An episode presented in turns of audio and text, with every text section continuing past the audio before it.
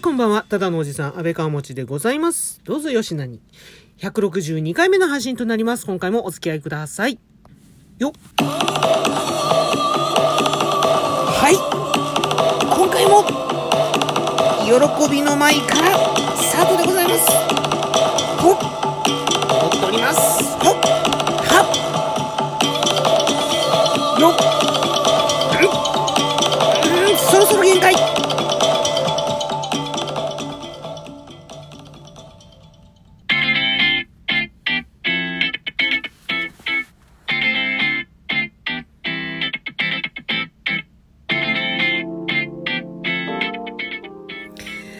ということで、喜びの舞からスタートさせていただきましたということで、はい、お便り紹介でございます。お便り紹介の回でございます。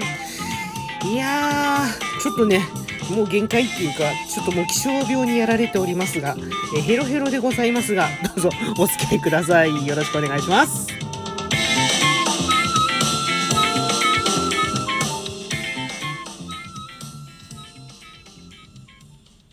やー、そう、もう、ちょっとね、気象病にやられて、今、あの、耳がガンガンいっております。ははは。いやいやいや。まあ、あの、めまいはね、あの、ないんですけどね。あのちょっとね、やっぱ季節の変わり目ということで、変わり目というかね、春はね、どうしても、春、夏、秋はね、どうしてもしょうがないんですよね。冬もしょうが、あの、もう全部ダメじゃんっていう感じですけど。まあ、そんなことはともかく、早速ね、ではお便りの方を紹介させていただきます。じゃじゃんラジオネーム猫パコさんからお便り頂戴いたしました。ありがとうございます。今は私もオートマだよ。あ、やっぱりそうですよね。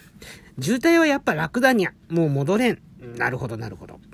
でも、山道はマニュアルがいいなぁと、昔を懐かし、懐かしみつつ、今は軽に乗る、はずい猫パコなのでした。ということで、ありがとうございます。ね。えっ、と、ここのところね、ちょっと続いております、あの、車談義での、また、返信の返信ということでいただいておりますね。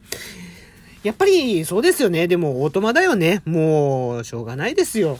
だって、オートマの方が全然いいもの。楽だもん。っていうか、今のオートマって、多分、あの、勤め人だった頃に、営業で乗ってた営業車とか、レンタカーとか、そういうのしか僕経験ないですけど、やっぱ、僕が免許取った時から比べても、すごく性能いいと思いますよね。やっぱ CVT の車とか、あの、ね、あの、いわゆるクリープがない、あの CVT とか、めちゃくちゃすごいなとも思うし、うん、あとあの、スポーツタイプなの、セミオートマっていうんですか？ああいうのは乗ったことないんだけど、あれも見てるとなんか良さげだなとか思ったりするしね。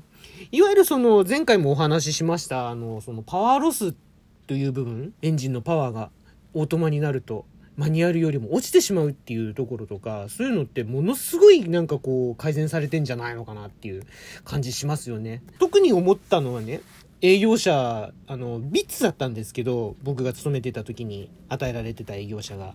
ビッツの、まあ、ね、そんな営業者だから大したグレードではないんだけど、やっぱ加速がね、すごく優れてるなーって。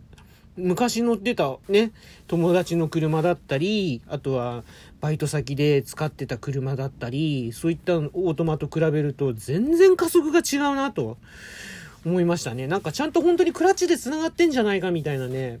うん、そういう感覚はすごくあったので、だから、だいぶね、その、ね、オートマチックトランスミッションも随分と進化してるんじゃないのかなっていうのは感じますね。だから、そうなんですよ。結構ね、悩むんですよ。なんか、結局、屋根の修理で、お家の屋根の修理でお金を取られちゃったじゃないですか。もうこの際、オートマでも大丈夫かな？なんて、ちょっとひよってたりして。いやいやいやいや、でもね、やっぱりマニュアル乗りたいです。はい。ね。山道はマニュアルがいいなと、昔を懐かしみつつと、そっか、猫パコさんも峠攻める感じでしたか？なるほど、なるほど。にやっと。あのー私は峠はね、攻めはしなかったけど、でもちょっと楽しんでたかな。うん、っていう感じですね。やっぱね、慣れない道をね、攻めるのはね、ちょっと怖いので、うん。ちょっとこう、もちろん、法に従って、法令遵守の範囲内でね、センターラインは越えないし、テール滑らすなんてね、もってのほか、そんな危ないことはしてませんよ。はい。あの そんな感じでね、あの、峠はね、やっぱり、ちょっと怖いなっていうのはあったんですけどね。でもそう、山道はね、本当に、マニュアルの方が、きっと楽しいんだろうな山道をオートマで走ったことはないので、まあでも大体まあ、なんだろうな。多分 前回もお話ししたんですけど、多分もう、エンブレしっぱなしなんでしょうけどね。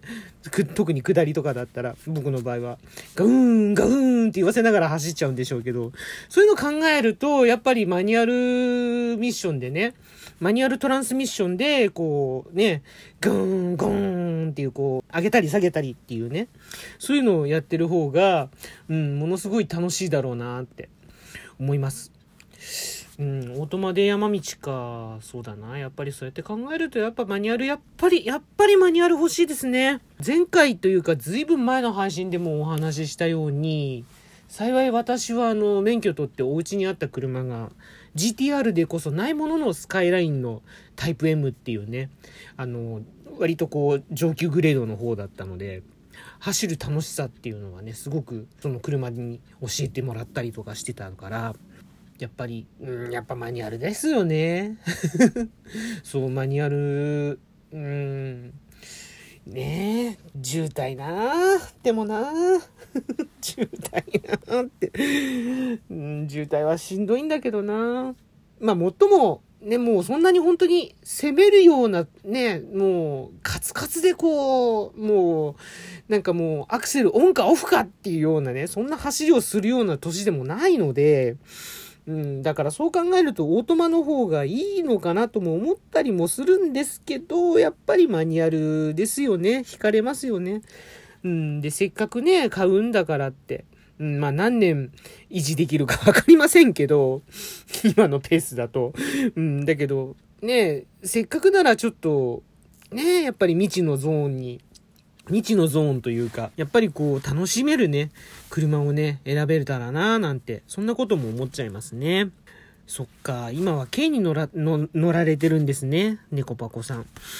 ね軽もでもいいですよね。最近の軽すっごく魅力的なんですよ。あの、ロードスター欲しいなとか、うん、思ってるんだけど、ちょっとね、迷ってるところもあるんです。あのもう全然、要はだから、スポーツタイプとか、そういうのをもう全然気にしない、もうなんか、なんだろう、すごい可愛らしいのだったり、おしゃれだったりとか、そういう、例えばなんかラパンとかすごく、あれ、なんだろうな、おじさんから見ても可愛いとも思うんだけど、結構おしゃれになんか仕上げられるんじゃないかな、みたいなね。あの、要はカスタマイズしね、いろいろと自分でしていけば。例えばだからロードスターを買うお金で、ラパン買って、で、余った分は、ね、カスタマイズにこう、当てていくとかね。そう、ラパンのね、デザインもね、すごい惹かれるんですよね、あれ。うん。あと、ホンダの N1 でしたっけ ?N1 だっけ ?N、N6 だっけ？なんだ、な、なんかね、とかもすごいおしゃれだなって思うしね、かっこいいなって思うし。ねえ、うん、でもやっぱロードスターかな。そんな結論に、えー、至っております。もうここはね、できるだけ変えたくない。うん、これ以上、なんかお家の修繕費とか、予定外の出費が出なければもう、絶対ロードスター、しかもマニュアルって。もうちょっと待てばね、多分もう少し安くなると思うんでね、それまで頑張ってみたいと思います。えー、猫パコさん、お便りの方ありがとうございました。また気軽にお便りの方ください。そしてこれからも聞いてやってください。ぜひよろしくお願いいたします。どうもありがとうございました。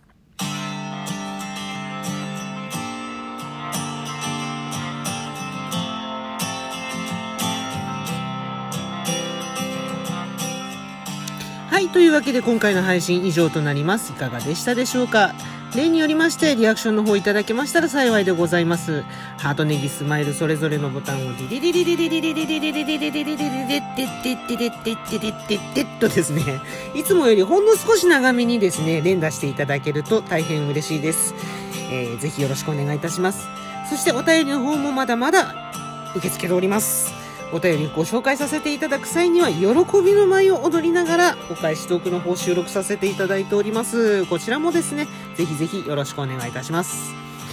さてさて、そんなわけでですね、あの、冒頭にちょっとお話ししたようにですね、まあ、気候の変化、あの、今週末、東京、関東はですね、また雨が降るということで、その影響をもろに食らっておりまして、なんかね、ちょっとね、耳がね、本当にね、今ね、やばいんですよね。